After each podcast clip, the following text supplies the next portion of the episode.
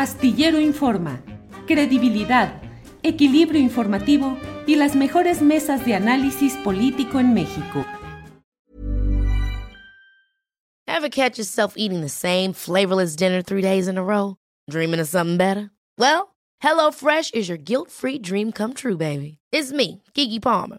Let's wake up those taste buds with hot, juicy pecan-crusted chicken or garlic butter shrimp scampi. Mm.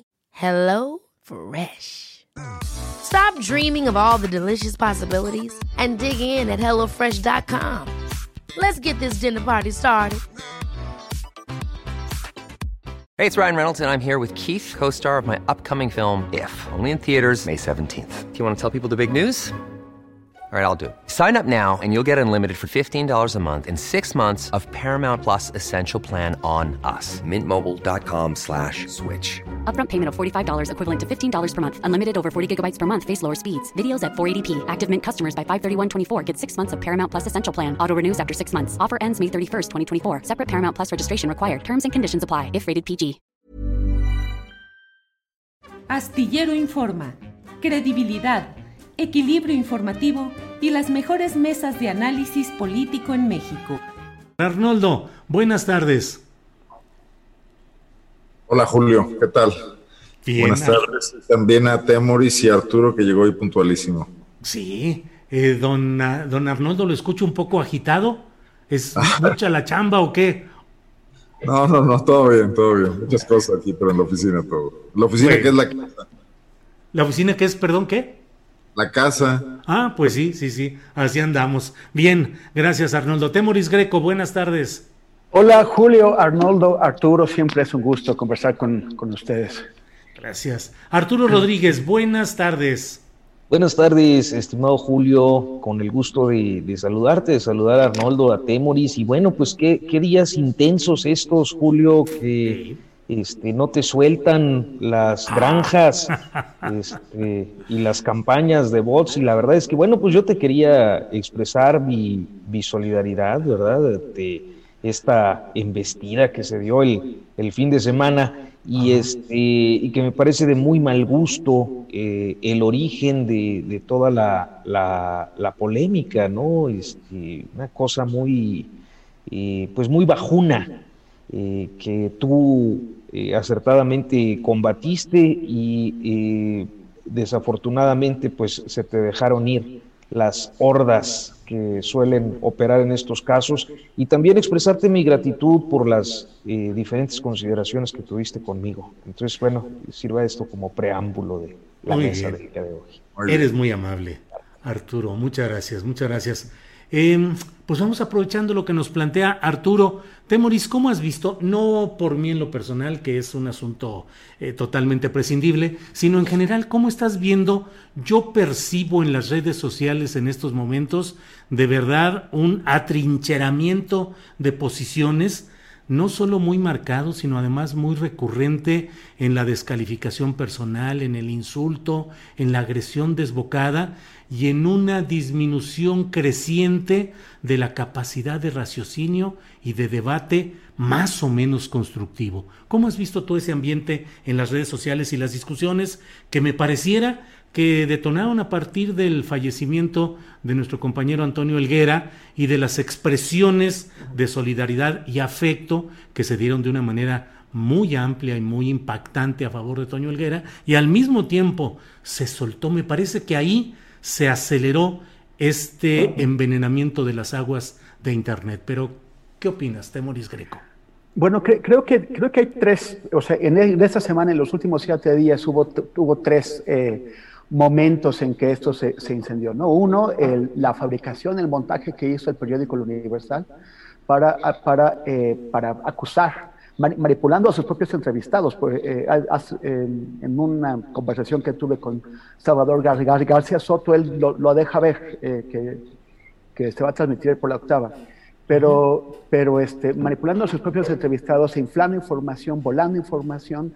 Raimundo Riva, Riva Palacio y el Universal eh, in, inventaron el tema de algo que podría ocurrir o puede no, puede, o puede no ocurrir, no hay ninguna evidencia de que existe un supuesto espionaje gubernamental contra eh, periodistas, lo cual si existiera sería gravísimo y tendríamos que estar sobre eso, uh-huh. pero no hay evidencia si se está empleando para crear esta idea de que estamos viviendo en una especie de dictadura en construcción. Uh-huh. Luego vino lo de Helguera, que no tiene nombre, ¿no? O sea, uh-huh. no tiene nombre la, la forma en que, en que no hay eh, el menor respeto. Yo sí creo que, que si muere un asesino, muere una persona cuyas víctimas no han tenido justicia, un impune, Eh, yo, yo sí creo que, que en ese caso hay que recordarlo, ¿no? Este tipo se fue, se fue sin, sin, sin pagar lo que debe. Pero Helguera, ¿qué? O sea, fue totalmente una, una falta de cortesía, una falta de amabilidad, de respeto por parte de mucha gente que, que realmente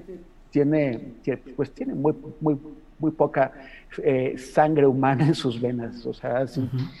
y, y, y luego ahora con el, con el tema de las, de las palabras que, que, lo, que lo vamos a tratar en un momento, a mí me parecen torpes e insensibles, pero que de ninguna forma eh, quiso López-Gatell decir que los niños con cáncer, con, con cáncer están haciendo un golpe de Estado. Esa es una estupidez.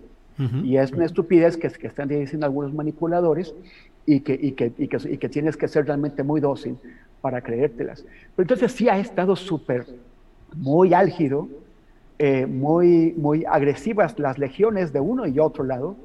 Creo que eh, ca cada vez está más intoxicado el ambiente en redes sociales, sobre todo en, en Twitter, por la, por la presencia de, de usuarios pagados, de, de usuarios robots, pero también de, de otros usuarios que son eh, eh, trolls, incluso de grandes trolls, ¿no? Ahora resulta que, que el diario Reforma, que el columnista Francisco García, Que, que otros como Loret y, y Broso y Pascal Beltrán del Río toman a un megatroll, que, como es el Vampire, como una fuente no solamente de información, sino como una fuente de análisis, que toman su falso análisis, su supuesto análisis, como si fuera algo verosímil, ¿no? Y, o sea, no, no les da vergüenza hacerse seguidores de, de, un, de un troll como este, sí. que se llama Vampire. Entonces, uh-huh. sí, es, está el, yo, yo creo que en la, en la, la medida en que, en que se está invirtiendo más, más dinero en redes sociales para falsificar tendencias y para, para, para generar ofensivas como la que, te, como que lanzaron contra ti este fin de, de semana, eh, el, estamos pues ya teniendo cada vez más problemas para que haya una discusión racional y para que las tendencias reales y orgánicas de que, que hay entre los usuarios, pues lleguen a, a tener la, a, la atención que merecen. Sí, gracias, Temoris. Arnoldo Cuellar, ¿qué opinas de este tema, por favor? Gracias, Julio. Bueno, a mí me preocupa mucho que...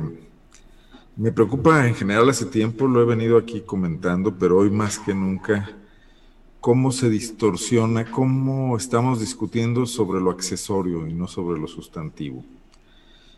Y, y bueno, yo creo que si alguien se plantea una transformación de fondo de un país con tantas inercias, con una corrupción acumulada, con una cultura política, no podemos decir lastrada por, por la corrupción y las malas prácticas, sino que esencialmente se ha fundamentado en eso, en la negociación por encima, por un lado, por debajo de la ley, ¿no? Uh-huh. Es una tarea titánica. Entonces, lo menos que se puede esperar de quien se plantee una chamba de esa magnitud es un poco de táctica. O sea, visto ya el terreno minado en el que se encuentra situada la realidad nacional, me parece lamentable que un hombre que sin duda considero talentoso, educado, inteligente, como López-Gatell, va a cometer un error tan elemental de, de, de, de arrojar este regalo a los críticos del gobierno del que forma parte, no de él en lo personal, para que crezca un asunto que está ahí muy claro, emboscado, que va a aprovechar cualquier oportunidad de, de lanzarle encima este, esta batería de cosas, ¿no? Eh, yo creo que sí llegó el momento en que desde el interior del gobierno, si es que existe un cuarto de guerra, si es que existe un espacio de reflexión política, se planteen seriamente cómo dejar de lado la distracción normal de un debate público envenenado, eh, que está organizado industrialmente para hacer tropezar cualquier intención del gobierno de avanzar, de quitar privilegios, y se replantea la posibilidad de ir avanzando paso a paso, tácticamente, Uh-huh. Si existe o subsiste eh, la carencia de medicamentos para cualquier clase de enfermo, no únicamente los niños con cáncer, que se está convirtiendo en este tema pues, lacrimoso, y bueno, yo no quisiera, seguramente si hay alguno, un solo niño carente de medicamentos en este país, en cualquier parte del país, alguien en la Secretaría de Salud tendría que estar profundamente preocupado porque eso no ocurra en términos de la función de la Secretaría de Salud. Y alguien en el gobierno de la República, al lado de Palacio Nacional, donde despacha López Obrador, que no sé ya quién sea, tendría que estar profundamente preocupado porque esos temas no dieran lugar a la descalificación permanente de un proyecto político que pretende cosas buenas para este país, en medio de todo lo que hemos vivido, ¿no? Uh-huh. Eh, dejar atrás... Eh, prácticas políticas que nos han sumido en el atraso y, y, y en mil lacras que ya no voy a mencionar, y con lo que creo que más de, más de la mitad de estos eh, mexicanos que están todavía eh, favoreciendo con, con su consideración a López Obrador estarían de acuerdo, incluso unos que están ahorita del otro lado desesperados por ver cómo eh, precisamente la cuatro T no encuentra caminos para desbrozar esto.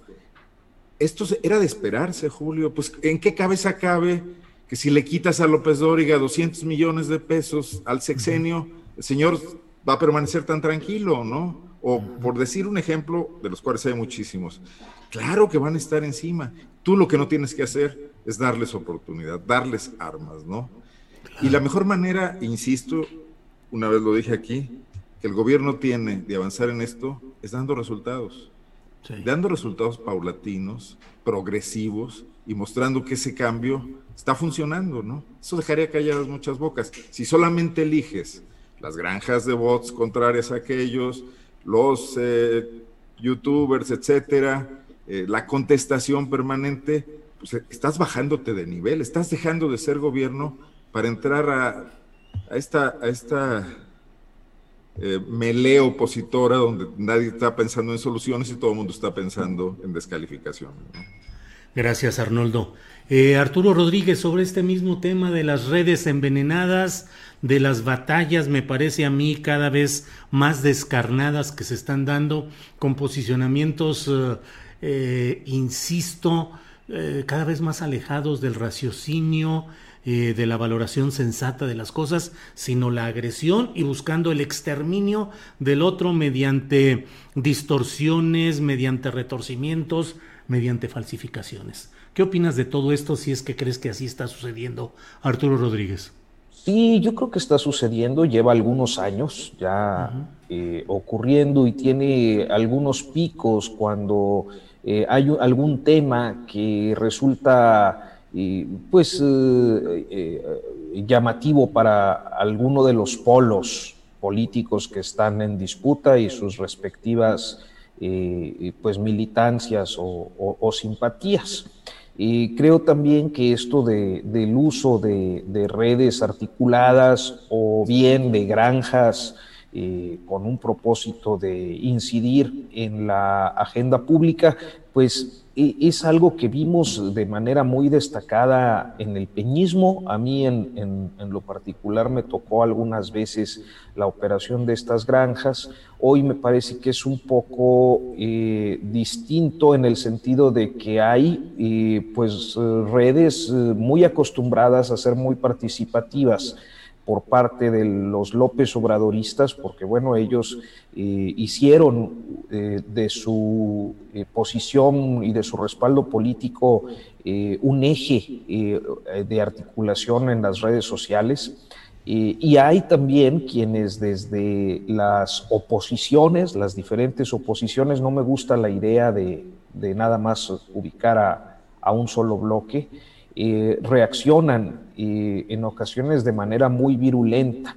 ¿Qué es lo que ocurre? Creo que hay eh, una, eh, y así es como yo lo, lo trato, lo entiendo, digamos que en este momento, eh, hay un, una operación eh, de eh, ciertos actores mm, muy eh, claramente identificados en los diferentes bandos, Eh, que tienden a estos eh, linchamientos que parecieran dar una voz, eh, una llamada de ataque eh, en, eh, pues, eh, algún momento, y a partir de ahí surge eh, eh, pues la, la horda eh, que sigue estos eh, llamados de ataque.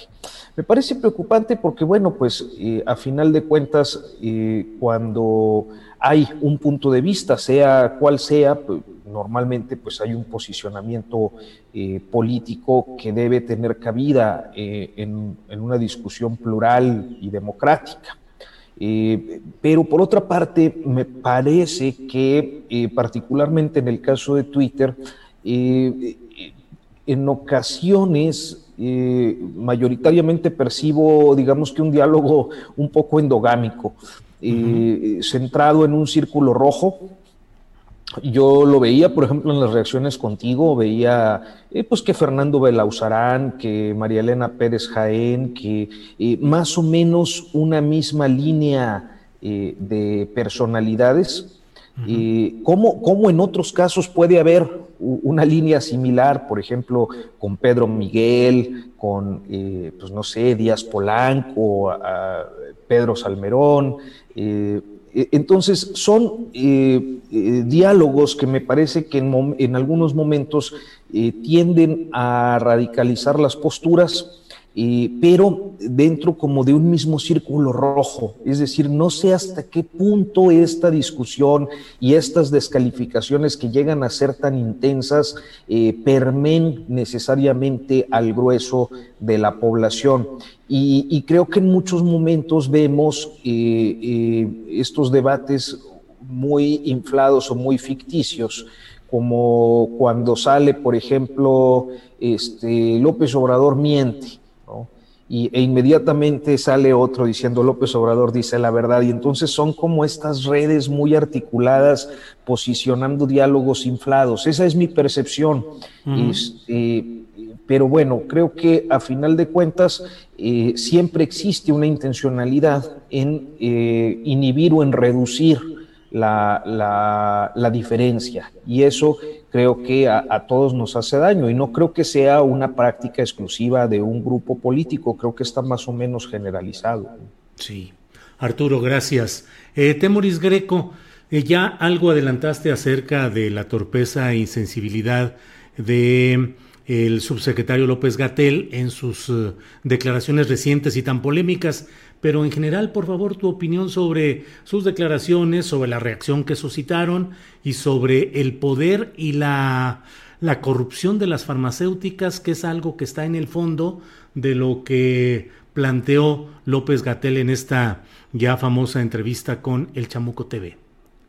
Es que ese debió haber sido El, el, el sustrato de, sí. su, de, de su intervención, o sea, cómo el, el sistema de abasto de medicamentos estaba en, en manos de unos grupos de interés poderosísimos que se han estado enriqueciendo durante muchísimos años a costa de la salud, de la urgencia que tenemos todos. Sabemos que ese es uno de los, de los, de los problemas, el, el, el juramento de Hipócrates que hacen todos los médicos al terminar y que, que, los, que los obliga a poner por delante el, al ser humano, por, por delante de, de sus ambiciones. En, en realidad es muy poco cumplido por quienes están haciendo negocio con esto, ¿no? Los, los laboratorios y, y la gente que da los contratos y, y, y eso. Y por eso nos explotan, o sea, nos, se, se aprovechan de, la, de las urgencias, las necesidades que tenemos para explotarnos. Y durante mucho tiempo le hincaron el diente al, al, al presupuesto, a nuestros impuestos, a través de, de, esos, de esas redes de complicidad que el, el gobierno federal presente al llegar quiso desmantelar. Pero el, el tema es cómo lo hizo, porque no, o sea, el, el, el, el presidente da una orden y los de abajo la cumplen, pero no, pero no cumplen la otra parte de la, de la orden, que es eh, garantizar la entrega de los medicamentos al, al sistema y a la gente que lo necesita. Y, y, y esto, bueno, al principio se entendió, fue de una forma un poco ruda, o más bien ruda, como lo hicieron, pero bueno, se, se esperaba que, que, que, que pronto pudieran compensarlo. Se prometió que la ONU, a través de, de su agencia UNOPS, pudiera eh, cubrir eh, este asunto, y, y no, la, no la han podido hacer, y ya vamos a llegar a tres años de gobierno y seguimos en eso. Entonces yo creo que, que ahí hay una cosa en la que debió centrarse López-Gatell, ¿Mm? sin ir a Uh, o sea, con, es, un te, es un tema extremadamente delicado. Él no quiso decir jamás que Así los niños es. con cáncer dan golpes de Estado. Eso es tonto, o sea, es, es estúpido. Pero, pero lo que él quiso explicar, cómo este tipo de, de eh, temas tan delicados son recuperados por los grupos de la, de la derecha internacional para tratar de propiciar esos golpes de, de, de Estado. Esa es otra cosa. Este, pero la forma es como, lo, o sea, la, la, la, el, el problema es cómo lo hizo, o sea, lo, lo, lo hizo de, eh, menospreciando la, la, la protesta de los padres y las madres de estos niños, eh, diciendo que son solamente veinte, si son mil o son veinte niños con cáncer que no tienen acceso a medicamentos, es un problema muy grave que, que, que, que, que, que es de, la, de su área, es de la Secretaría de, De, de salud, y lo está menos, menos, menospreciando de una forma muy, muy torpe. Si él sabe que la derecha internacional se basa en esos temas tan delicados para tratar de propiciar golpes de Estado, ¿cómo es que él no es extremadamente cuidadoso al momento de tratar estos temas? Sí.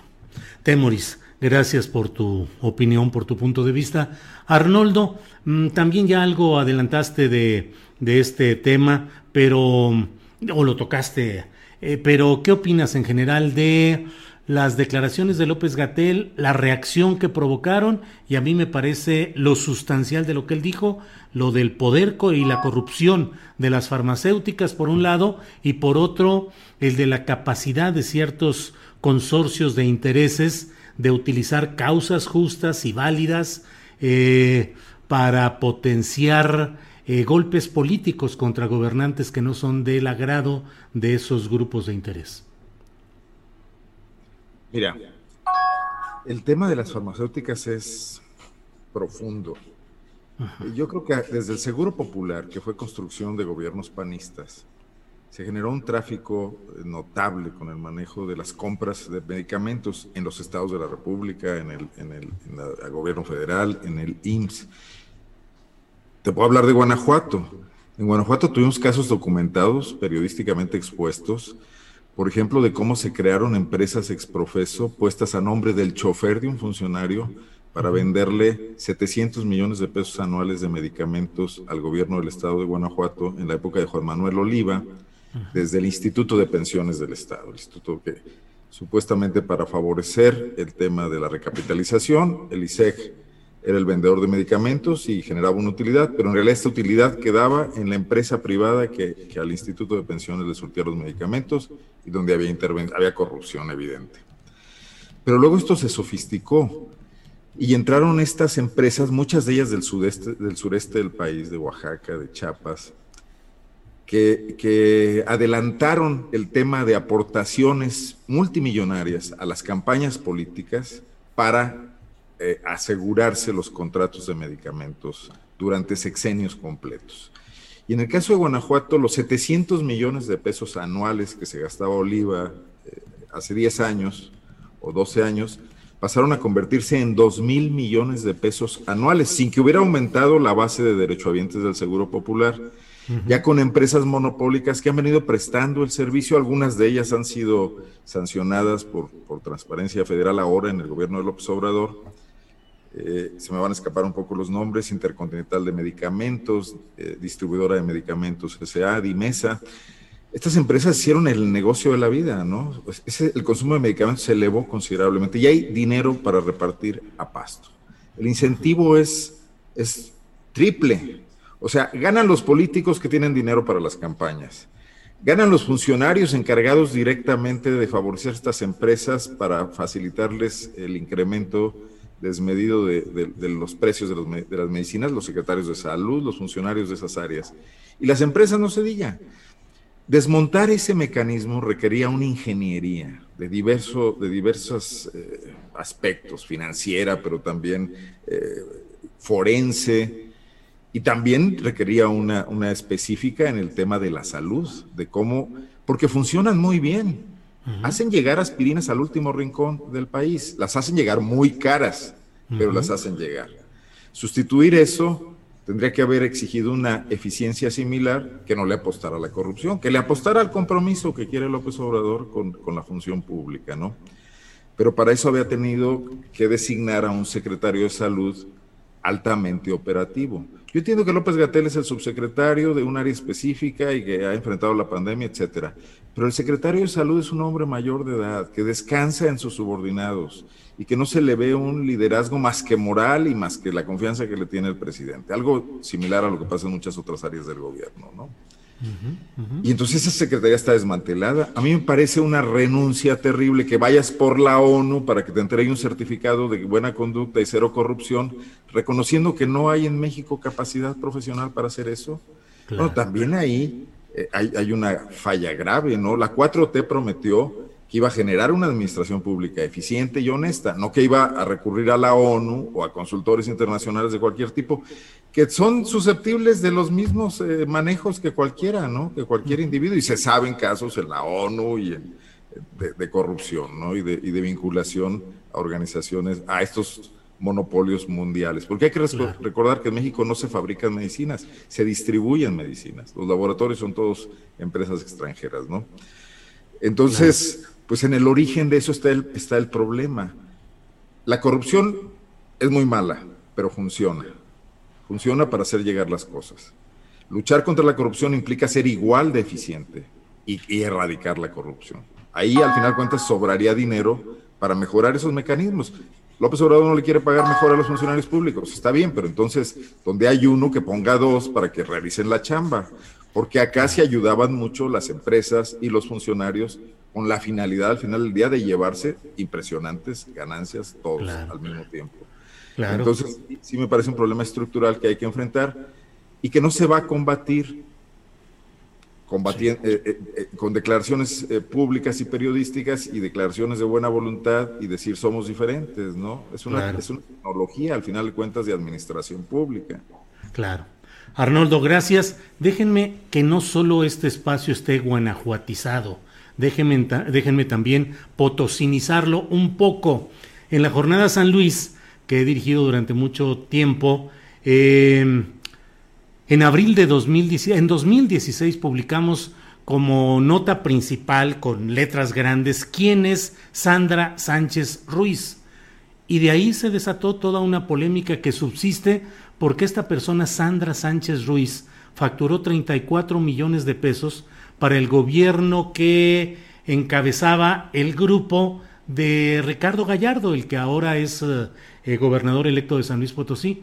Treinta y cuatro millones de pesos que no tenían ningún sustento, porque hasta el momento nadie sabe quién es Sandra Sánchez Ruiz, dónde está su domicilio, cuál es su empresa, por qué facturó, porque lo único que se encontró en Soledad de Graciano Sánchez, que es una zona conurbada a la ciudad de San Luis Potosí, fue una casa, un departamentito chiquito con algún número pintado ahí, y esa era la sede de la empresa que supuestamente había eh, comprado, que había facturado treinta y cuatro millones de pesos de medicinas para la atención de trabajadores de ese municipio.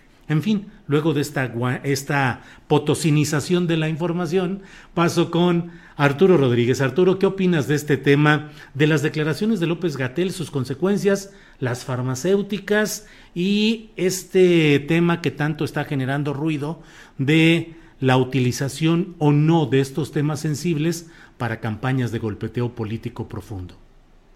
Y, eh, a veces es un poco difícil abordar eh, este tipo de polémicas porque creo que hay eh, pues diferentes ángulos que pueden darle la razón en algunos aspectos a unos y a otros. O sea, eh, para empezar, yo eh, creo que es muy claro que existe un problema político o un problema que se ha traducido en problema político en función de un reordenamiento en el esquema de contrataciones en el que se han visto afectados grandes eh, proveedores, eh, porque bueno, eh, tenemos casos como estos de Guanajuato, de San Luis que acabamos de escuchar, eh, pero claro que está por ahí Pisa, que es, si no me equivoco, uno de los grandes financieros de Mexicanos contra la Corrupción e Impunidad, y que pues eh, esta organización ha abordado algunos temas relacionados con el sector salud y con la eh, eh, seguridad social, o sea, con el I M S S, con el I S S S T E, eh, evidentemente con un sesgo, del mismo modo que lo ha hecho, por ejemplo, Latinus, que es un medio cuyo, entre cuyos accionistas o financieros se encuentra uno de los grandes farmacéuticos como lo es, eh, o, o proveedores del sector salud, como lo es Alexis Nikin, uno de los yernos o, o, o el yerno de, de Roberto Madrazo. Entonces, claro que hay eh, esta situación, como también la ha habido en otros momentos en relación, por ejemplo, al doctor Lomelí, el jalisciense, que eh, en su momento pues, fue expuesto por diferentes eh, contratos, eh, pero que evidentemente tenían como fuente original a sus competidores que se han visto eh, afectados por las eh, eh, políticas eh, o por las nuevas políticas de contratación. Ahora bien, esta es una primera parte que existe, que es real, que ahí está, que no, no, no se puede soslayar. Eh, yo luego veo muchos comentarios que dicen, eh, y, de, y de algunos actores políticos, los veo por acá en el chat, pero los veo de algunos actores políticos diciendo, ¿y dónde están los detenidos? ¿Y dónde están los expedientes? ¿Y dónde están las supuestas investigaciones? Yo creo que a estas alturas es muy claro que muchos de los excesos que se han dado en este país, y específicamente en el caso del sector salud, de las farmacéuticas y otras proveedurías, no es que se incurra en una ilegalidad, sino que los excesos han estado legitimados en función a normas laxas o a simulación de cumplimientos, por ejemplo, de licitaciones. Entonces, ahí no es que los casos de exceso, de corrupción, tengan que ser sancionados, sino que hay una realidad que se tiene que reorientar, y con eso creo que nadie podría estar Eh, pues en contra. Quien lo esté, pues será porque tiene una visión diferente o, o interesada de las cosas. Ahora, el problema está, creo que como muchas cosas en la cuatro T, en la forma en la que los nuevos esquemas de contratación se plantean eh, y cuáles son las consecuencias de, lo, de las novedades administrativas que se han planteado. Y yo creo que en este sentido ha habido o bien falta de información, falta de transparencia o falta de eficacia para resolver una problemática que existe y que ciertamente, como apuntaba, y este es otro ángulo del mismo tema, como apuntaba Carolina Rocha hace, no me acuerdo si fue el día de hoy, el día de ayer, eh, que decía Carolina, a ver, esto del desabasto de medicamentos no es de este sexenio. Digo, yo personalmente tengo veintiuno, veintidós años en la reporteada y desde mis primeras notas yo recuerdo las manifestaciones. A, a, ahora lo voy a, eh, era guanajuatizar, potosinizar, este, pues no sé cómo. Coahuilizar. Coahuilizar, coahuiltecarizar, no sé. Este, pero desde mis primeras notas en, en Saltillo, Coahuila, pues yo recuerdo las manifestaciones de muchas veces padres de familia, de, de, de familias, de, de movimientos sociales, eh, reclamando el desabasto de medicamentos. Llegamos a publicar en, en algunas oportunidades las condiciones del sector salud, con parturientas ahí en, en los pasillos, en el piso, dando a luz porque no se daban abasto con la infraestructura, etcétera. Entonces, el problema de, de la salud de este país, de la salud pública, no es nuevo, ni es de este sexenio, ni el desabasto es de este sexenio. Ni... Lo que pasa es que efectivamente hay una discusión. Ahora, o un ángulo adicional, espero ya ir cerrando, es que eh, pareciera que ahora toda crítica a las políticas públicas, sea cual sea el tema, tiene que pasar por este crisol de, de eh, es un golpe contra el gobierno, cuando también es indispensable que haya posiciones que le exijan al gobierno cumplir con su responsabilidad. Y alguien dirá, ¿por qué antes no lo hacían? Bueno, pues creo que ese no es el parámetro. El parámetro es que quien está tiene que dar respuesta a las problemáticas que existen. Y en medio de esta polarización de posiciones, yo creo que eh, el día de hoy, una de las lecturas que eh, aquí voy a hacer, este, voy a lord molecular a la columna Astillero de la jornada, ¡órale!, pero me parece que eh, pues deja ver con mucha claridad eh, este, este aspecto político del tema con, con López-Gatell, que ciertamente puede ser, digamos que poco ortodoxo al abordar una problemática como la que eh, acaba de, de abordar en estos días sobre... Eh, este de, esta forma en la que desliza. Bueno, se ha usado esta narrativa para eh, en algunos golpes. Es poco ortodoxo en un servidor público, como poco ortodoxa es la narrativa de la cuatro T. Yo creo que ya a tres años pues, deberíamos estar acostumbrados a que haya este tipo de expresiones, pero me parece que la columna Astillero lo ha dejado muy claro todo, ¿no? Eh, entonces creo que aquí el que tendría que estar comentando el asunto, comentándonos su perspectiva, es don Julio Hernández López, eh, y no, no, no uno que a lo mejor este... y se extiende demasiado en algunos comentarios tratando de sintetizar a, pues un, un, o desmadejar un tema tan complejo. No, al contrario, Arturo, eh, gracias, gracias por tu participación, tus comentarios. eh, Temoris Greco, pues ya que habla Arturo de estas eh, escenas tan poco ortodoxas, eh, tan peculiares, hoy un gobernador de un estado de la República, un gobernador en funciones, muy trajeado y muy presentado como un titular de un poder ejecutivo estatal, sentado en un banquillo o en un banco, según queramos ver, eh, afuera de Palacio Nacional y pidiendo audiencia al presidente de la República para entregarle las pruebas que él dice tener de que el crimen organizado apoyó al partido Morena y fue el que propició los triunfos de Morena en Michoacán. ¿Qué opinas de la escena y de la esencia de este hecho, Temoris Greco?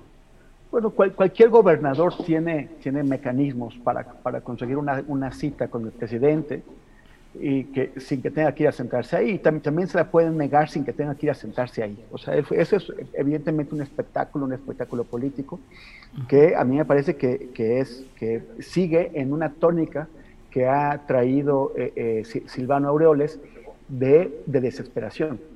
O sea, son, son, son eh, ya gestos de, de, de desesperación que, que muestran to, todo lo que está dispuesto a hacer para no ir a la cárcel.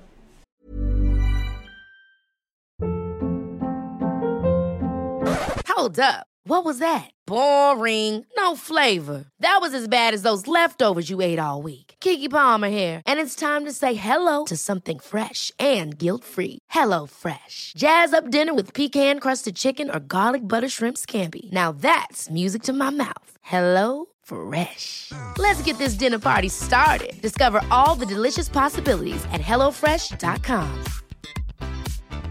Hey, it's Ryan Reynolds, and I'm here with Keith, co-star of my upcoming film, If, only in theaters May seventeenth. Do you want to tell people the big news? All right, I'll do it. Sign up now and you'll get unlimited for fifteen dollars a month and six months of Paramount Plus Essential Plan on us. Mint Mobile punto com slash switch. Upfront payment of forty-five dollars equivalent to fifteen dollars per month. Unlimited over forty gigabytes per month. Face lower speeds. Videos at four eighty p. Active Mint customers by five thirty-one twenty-four get six months of Paramount Plus Essential Plan. Auto renews after six months. Offer ends May thirty-first, twenty twenty-four. Separate Paramount Plus registration required. Terms and conditions apply if rated P G. El, cuando él dice, los michoacanos no estamos dispuestos a permitir que el narcotráfico regrese al gobierno. Uh-huh. Pero si no se ha ido, señor, o sea, a ver, uh-huh. primero tendría usted que, que salir y ya después hablamos de que algo va a regresar. Uh-huh. Pero, pero él, él tiene muchas, debe muchas, eh, no solamente en su relación con el crimen organizado, sino con abusos graves de, de derechos humanos. Está el caso de abril de dos mil diecisiete, cuando él ordenó que la policía estatal tomara violentamente la población purépecha de Arantepacua, dejaron, mataron a cinco personas, eh, torturaron a al menos diez, se llevaron ile- ilegalmente presas a unas treinta, y, y por ese tipo de cosas él tiene que responder.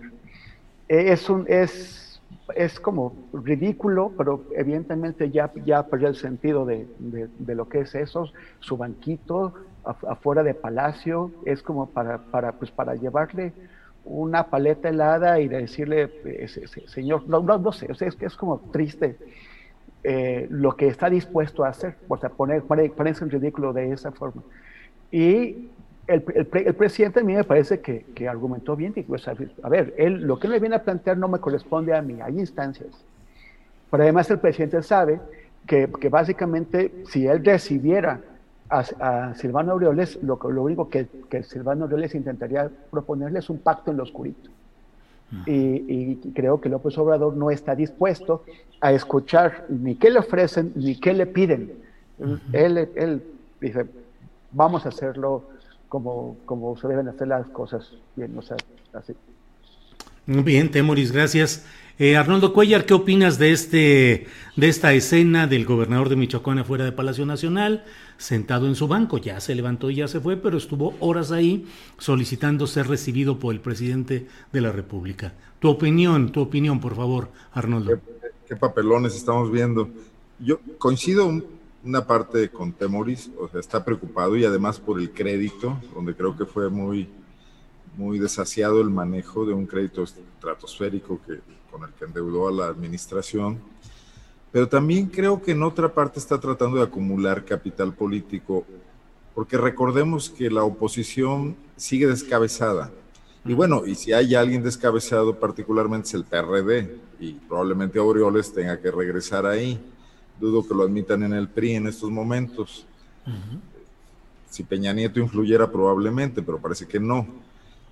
Entonces, él tiene también la plataforma de Latinus, donde de alguna manera puede respaldarse, digo, algo invirtió, invirtió ahí mucho dinero público en Michoacán, y le puede servir para negociar, pero los políticos no solo piensan en términos defensivos, también probablemente esté buscando este espacio donde, además de librar cualquier responsabilidad, quiera generar un espacio para mantenerse en el juego político, Frente a, frente a una oposición que no tiene cuadros, sigue sin tener cuadros, ¿no?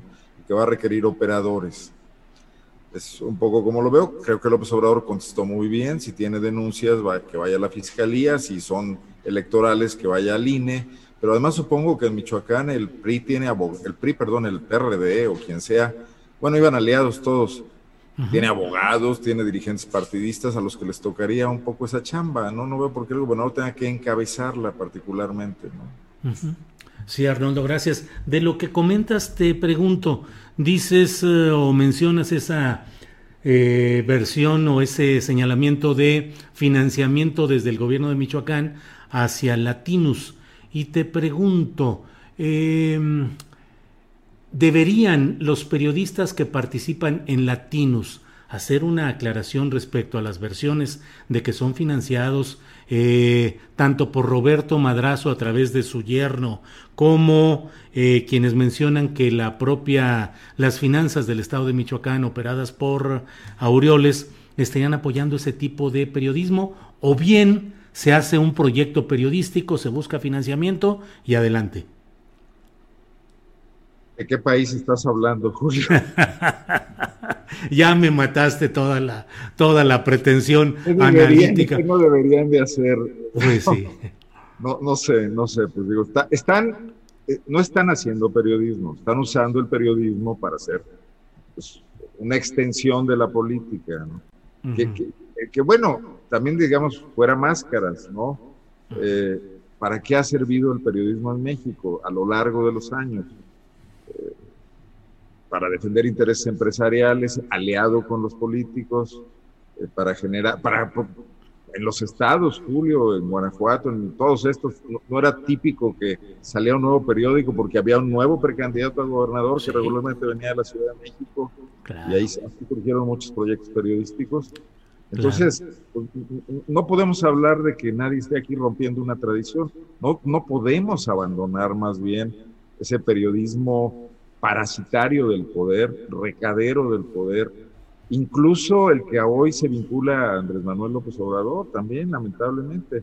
Yo creo que nos toca a los periodistas, pues a ver ahí cómo le podemos hacer. Ahora, hasta las fuentes de financiamiento de posibles fundaciones internacionales están mal vistas. Entonces, ¿a quién vamos a recurrir?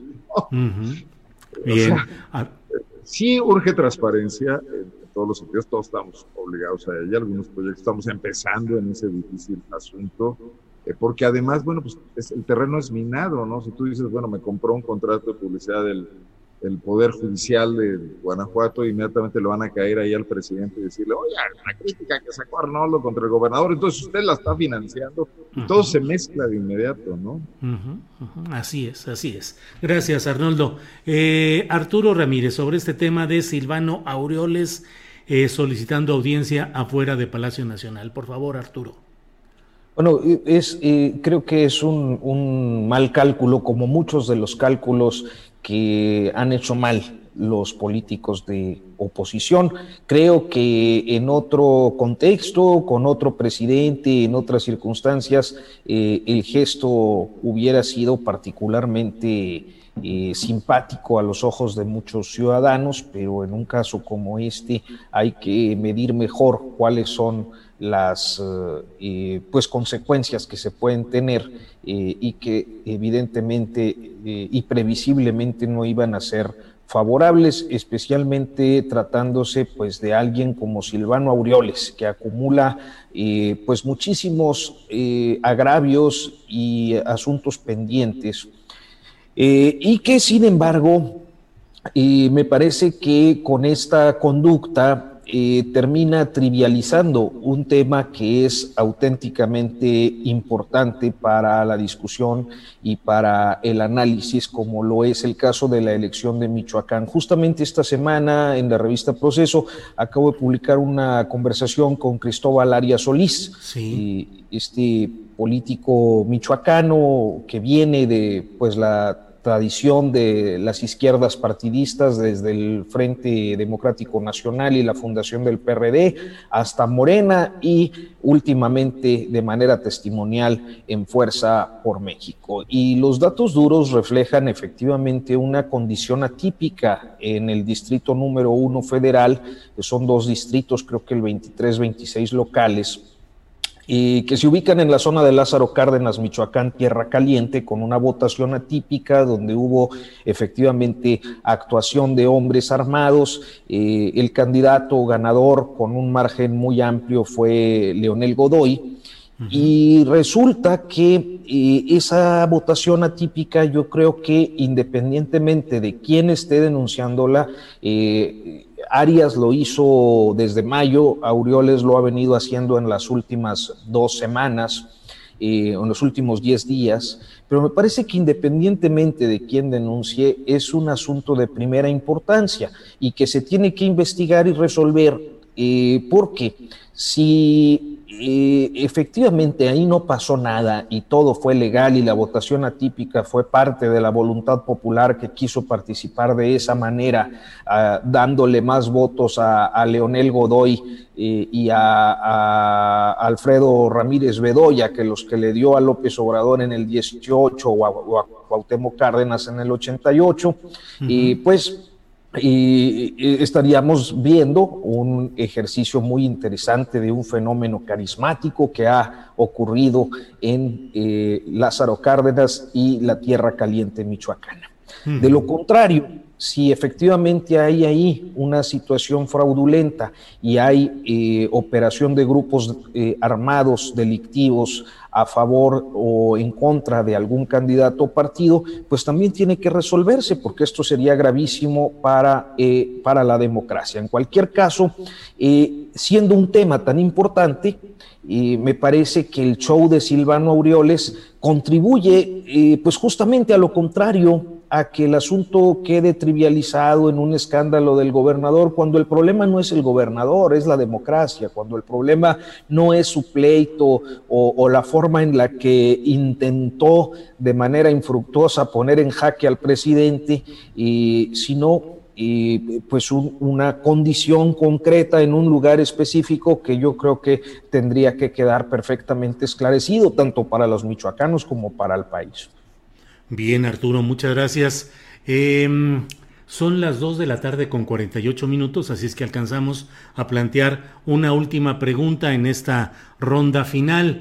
Eh, Temoris, pues hablamos de eh, Silvano Aureoles y su sentado en su banco afuera de Palacio Nacional, pero por otro lado, en una secuencia organizada de Presidencia de la República, está recibiendo a gobernadores electos.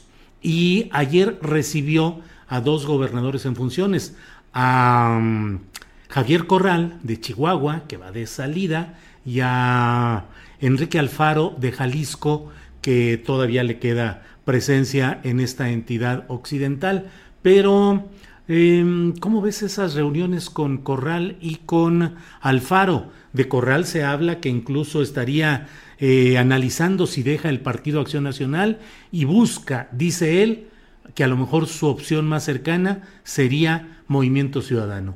Y el propio Enrique Alfaro, que de meses anteriores en los que estaba en una posición muy declarativa, muy fuerte, de mucha presencia en los medios nacionales, pues ahora se la ha llevado tranquilita. ¿Cómo ves estas reuniones y qué significados pueden tener la de Corral y la de Alfaro con el presidente López Obrador, Temoris?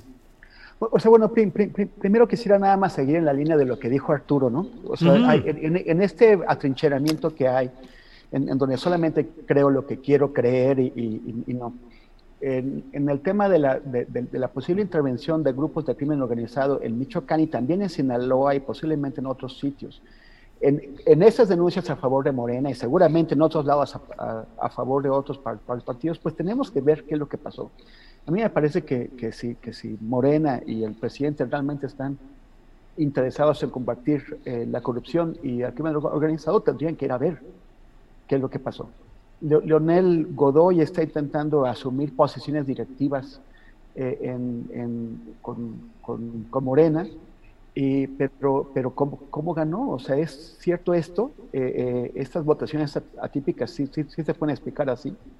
Uh-huh. El, me parece muy grave, muy peligroso, y si, si fuera el P R I, el P A N y el P R D o el, o el Verde, di, diríamos, claro, así han operado siempre, pero, pero Morena se supone que es otra cosa, entonces tendría que ser el primer interesado en, en aclarar qué es lo que ocurrió, y si sí hay esas intervenciones, pues entonces poner orden adentro de sus filas y, y poner en su lugar, por ejemplo, a, a Leonel Godoy, si es que efectivamente él tiene algo que ver. Por el, en, en cuanto a lo de Corral y, y, lo, y, lo, y lo de Silvano, pues ya, que es que hace unos días Corral le dio una entrevista a Hernán Gómez Roera, uh-huh. en La Octava, uh-huh. y donde, donde se ve un Corral pues ya este, muy desnorteado, ¿no? Siendo del norte. Pues, desnorteado. Muy, uh-huh. muy desnorteado. Uh-huh. Este, es así como que dice, me quedé aislado, él reconoce que se quedó aislado. Dice que envenenaron su, su relación con el presidente, que venía a Palacio Nacional a tratar de arreglar esos ese, esas desacuerdos que había con el presidente. Eh, y ahí es que per, perdió por todos lados, o sea, perdió eh, una, una, una facción del P A N, no solamente que no es la suya, sino contra la que él hizo activismo, o sea, él hizo activismo contra, contra, contra la candidata del P A N que ganó, contra Maru Campos. Uh-huh, eh, uh-huh. Eh, eh, per, perdió por todas, todas, perdió dentro de su partido, perdió en la elección federal, de, eh, estatal, y, y ahora y ya, ya no lo quieren en el P A N, él que pudo, que ha aspirado varias veces a ser candidato presidencial del P A N. Uh-huh. Entonces sí se ve muy, muy aislado y está intentando restablecer algún tipo de puentes, ¿no? Este... Uh-huh. Antes ha sido un poquito cercano a, a López Obrador. Eh, hay que, que decir que Corral, siendo eh, candidato del P A N, despertó muchas esperanzas de, de hacer un buen gobierno en Chihuahua y no, y no lo hizo. Sí. Este, es. y, y, y, y bueno, pues ahora está viendo a dónde va y está, está, está buscando. No es el caso de Alfaro. Al, uh-huh. Alfaro todavía tres años más. Tiene, uh-huh. tiene tres, tres años más de gobierno. Eh, es una figura pues, de, de referencia adentro de I M S S, logró conservar bastiones eh, metropolitanos en, en, sí, en Jalisco, sí. y, y, y, y pues ya no tiene la presión de las elecciones, ya vio que su alianza federalista primero fue descabezada con, fue des, descabeza de vacada, Mm, descabeza de vacada. Sí. Uh-huh. Y este y, y, y, y además perdieron varios estados, entonces se está buscando recuperar la, la, la, la interlocución para lo que le queda de gobierno. A mí me parece que eso también de, demuestra una recuperación de influencia por, por parte del gobierno de López Obrador y que, que, que se ve enfatizada por el, pues por el triste desempeño de, de Silvano con su sillita allá afuera de, de Palacio. Bien, Temoris, muchas gracias. Arnoldo Cuellar, sobre este tema de las reuniones de Javier Corral, chihuahuense, y Enrique Alfaro, jalisciense, con el presidente de la República, por favor. Yo creo que después del fragor de la campaña y de la elección, sí vendría bien a todos los actores políticos un momento de repliegue, un momento de reflexión y de reencuentro y de definición de hasta dónde pueden llegar sus pisos comunes y dónde podría haber ya diferencias irreconciliables.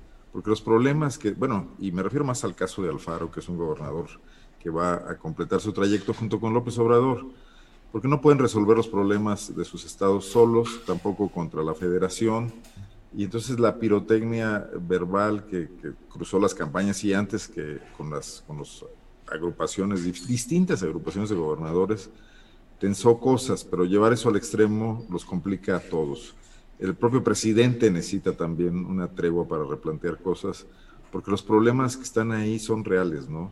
Esto que a los que se refieren tanto Arturo como Temoris, bueno, debería ser preocupación de todos los partidos políticos, de toda la clase política. Bueno, entiendo que a algunos no les interese, porque si no, no tendrían manera de permanecer en ella. La infiltración del crimen organizado en ciertos lugares del país, ¿no? Porque, bueno, tuvimos candidatos asesinados en, en muchos lados, en Guanajuato ahora también, eh, por grupos de los que todavía no se conoce bien qué objetivos perseguían, ¿no? Y cuáles eran las, las vinculaciones eh, o de los que se beneficiaron con su muerte o de las mismas víctimas. Y esto es un cáncer al interior del sistema político. El I N E, por ejemplo, que también está tensionado con el presidente y con Morena, también tendría que tener aquí un papel fundamental. Si, si no puede por su cuenta llevar a cabo más adelante, y, y creo que no tiene las herramientas, tendría que establecer acuerdos y convenios con Hacienda, con el S A T, con la Unidad de Inteligencia Financiera, para, para por lo menos, por lo menos, tener información de dónde están ocurriendo cosas eh, que, de este tipo, ¿no? Asociación delictiva con campañas políticas, que yo creo que como simples observadores y muchos ciudadanos también lo están, lo están viendo. ¿Por qué desde el poder cerrar los ojos ante esta delicadísima situación que no tiende más que a, a empeorar, ¿no? Y que ya la vemos en estos territorios donde prácticamente son ellos los que mandan, ¿no? Y, y imposible que un alcalde con su menguada fuerza incluso política y policial pueda hacer frente a esto. Termina plegándose absolutamente hasta por cuestiones de, de supervivencia, y tenemos ahí esa franja entre Michoacán y Jalisco, donde está Alfaro, sí. eh, y otras más, ¿no? En el país. Eh, no se va a poder porque pues eh, ya está aquí encima la, la consulta sobre los expresidentes, que se convierte en otra batalla política pro y anti-AMLO, y que seguramente tendrá, eh, tendrá un papel protagónico cada uno de los gobernadores, que son a su vez jefes políticos de los territorios que gobiernan, ¿no? Entonces, eh, me parecen bien los dos gestos, el de Corral ya de salida, que además, eh, con respecto a esto que menciona Temoris, rápidamente mencionar que, que no veo por qué Corral deba sentirse aislado del P A N, porque realmente en estos momentos no sé bien a bien qué es el P A N. Uh-huh. eh, yo creo que Marco Cortés también está aislado del P A N, ¿no? Y que también va a haber replanteamientos en muchos sentidos. Y Cabeza de Vaca también está aislado del P A N y de todo el mundo. O sea, entramos a una etapa de reconfiguración. Eh, Alfaro no solamente es influyente en Movimiento Ciudadano, yo creo que es en estos momentos socio mayoritario, por lo menos tiene cincuenta más uno de las acciones, y, y, y Samuel todavía no empieza a crecer tanto. Yo creo que ahí más bien Dante es el que al rato se va a sentir también aislado, ¿no? O Ivonne sí. Ortega. Sí, Entonces sí. vamos a entrar en una etapa que va a ser muy rica de, de, de revisar aquí en los próximos meses. Bueno, sí, ¿y qué sí, me dicen sí. del P R I, por ejemplo, también? ¿No? Sí, no, bueno, bueno. Muy bien, gracias Arnoldo. Eh, Arturo Rodríguez, te toca por favor cerrar esta ronda de preguntas y la mesa en general de este martes veintinueve de junio con este tema de las reuniones de los gobernadores Corral chihuahuense y Alfaro jalisciense con el presidente de la República. Por favor, Arturo.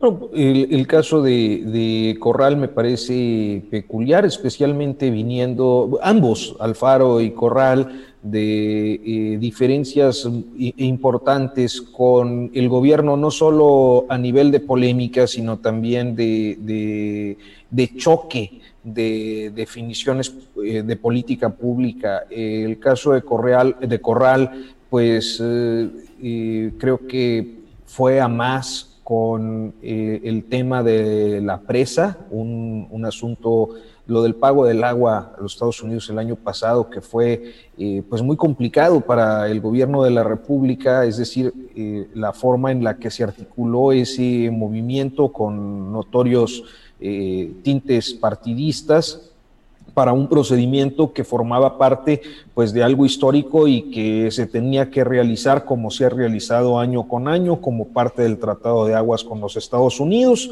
Y entonces y me parece que en ese caso también por las implicaciones eh, internacionales que tenía fue eh, pues muy ruda la eh, actuación Eh, de, de Javier Corral, luego por la filtración que eh, se hizo saber del gabinete de, Correa, de Corral, que participaba en las reuniones de seguridad, en la mesa de seguridad con las instancias federales, y que terminó también siendo eh, pues expulsado el, el gobierno de Chihuahua de estas reuniones por la falta de confiabilidad. O sea, ya no estábamos, ya estábamos hablando de algo de, de, de eh, pues de, de esa dimensión, de, de que hubiera temas que tenían que ver con la seguridad y que por sus condiciones, sus características tenían que mantenerse en reserva, este, que fueron filtradas. Eh, y finalmente,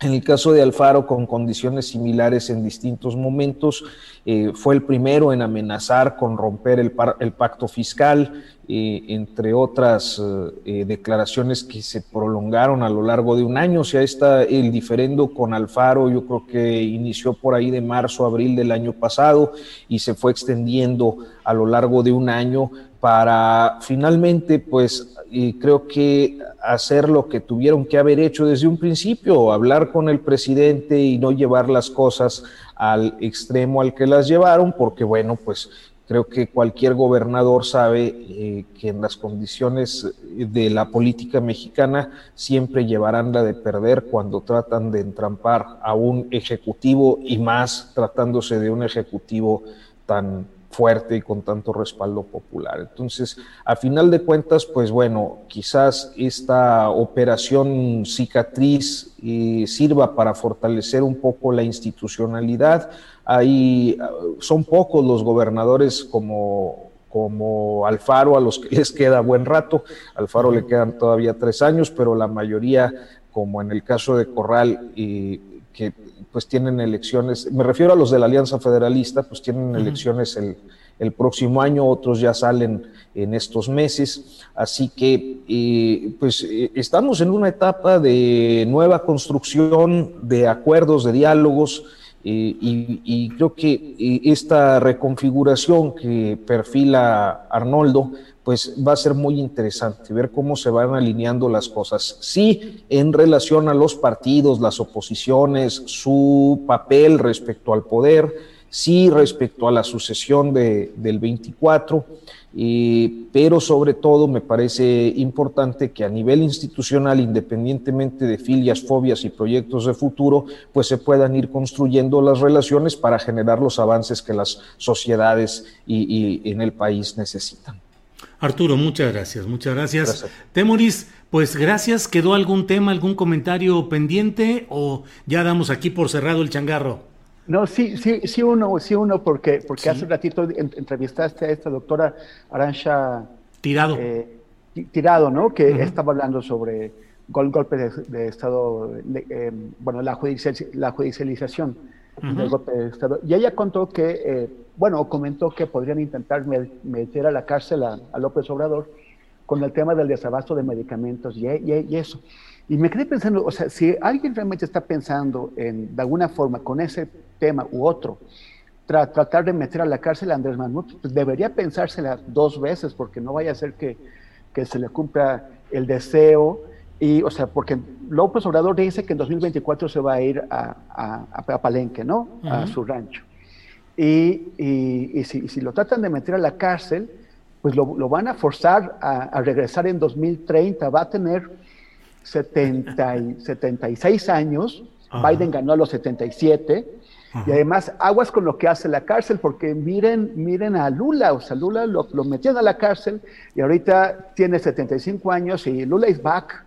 Entonces, uh-huh. a mí se me quedó como que aguas con su... Porque, y y el, el desaforo también dice algo, ¿no? O sea, si quieren provocar a Andrés Manuel, esa es la mejor forma de hacerlo. Yo, yo en sus zapatos mejor me lo pensaría. Gracias, Temoris. Arnoldo, ¿algún comentario final, algún tema? O aquí cerramos el changarro, tú dirás. No hay reelección, ¿no? En este país ¿Eh? todavía. Yo no me imagino a López Obrador de casi ochenta años designando un gabinete de, de, de señores de ciento veinte, Manuel.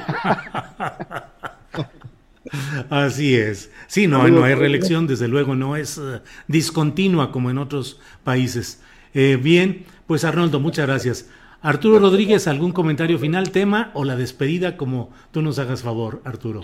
No, no, no, pues nada más este, agradecerte nuevamente por la oportunidad de coincidir en este espacio y, y este, también por las consideraciones tanto en Twitter como aquí en, en Astillero Informa que, que tuviste en días pasados, este, que de verdad por valoro, tu columna, aprecio digo, mucho, tratándose de un, de un periodista al que admiro y respeto mucho como... Como tú, Julio, este, pues no tengo más que palabras de agradecimiento. Al contrario, Arturo, me dio mucho gusto ver que estás escribiendo una columna en el Heraldo de México y además una columna bien reporteada, viendo, bien señalando aspectos muy interesantes respecto a Gabriel García y su salida del cargo de coordinador de programas sociales de la presidencia. Así es que, ¿cada cuándo va a salir, Arturo? Los sábados. Los sábados. Los sábados. Vamos Los sábados. El Heraldo Diario. En el Heraldo, muy bien. Pues sumo muchas gracias. La, Perdón. Me sumo a la felicitación. Sí, muchas sí, gracias. Sí, sí, fel, sí, felicidades, felicidades y, y pues fuerza. Gracias. Te. Bueno, gracias, que estén muy bien los tres. Muchas gracias, Arnoldo, Temoris, Arturo. Hasta pronto. Gracias, gracias hasta abrazos. Pronto. Hasta pronto. Igual. Saludos, Adriana, también. Para que te enteres del próximo noticiero, suscríbete y dale follow en Apple, Spotify, Amazon Music, Google o donde sea que escuches podcast. Te invitamos a visitar nuestra página julio astillero punto com. Ever catch yourself eating the same flavorless dinner three days in a row? Dreaming of something better? Well, HelloFresh is your guilt-free dream come true, baby. It's me, Gigi Palmer. Let's wake up those taste buds with hot, juicy pecan-crusted chicken or garlic butter shrimp scampi. Mm. Hello Fresh. Stop dreaming of all the delicious possibilities and dig in at hello fresh punto com. Let's get this dinner party started. En Sherwin-Williams somos tu compa, tu pana, tu socio, pero sobre todo somos tu aliado. Con más de seis mil representantes para atenderte en tu idioma y beneficios para contratistas que encontrarás en aliado pro punto com. En Sherwin-Williams somos el aliado del pro. Para que te enteres del próximo noticiero, suscríbete y dale follow en Apple, Spotify, Amazon Music, Google o donde sea que escuches podcast. Te invitamos a visitar nuestra página julio astillero punto com.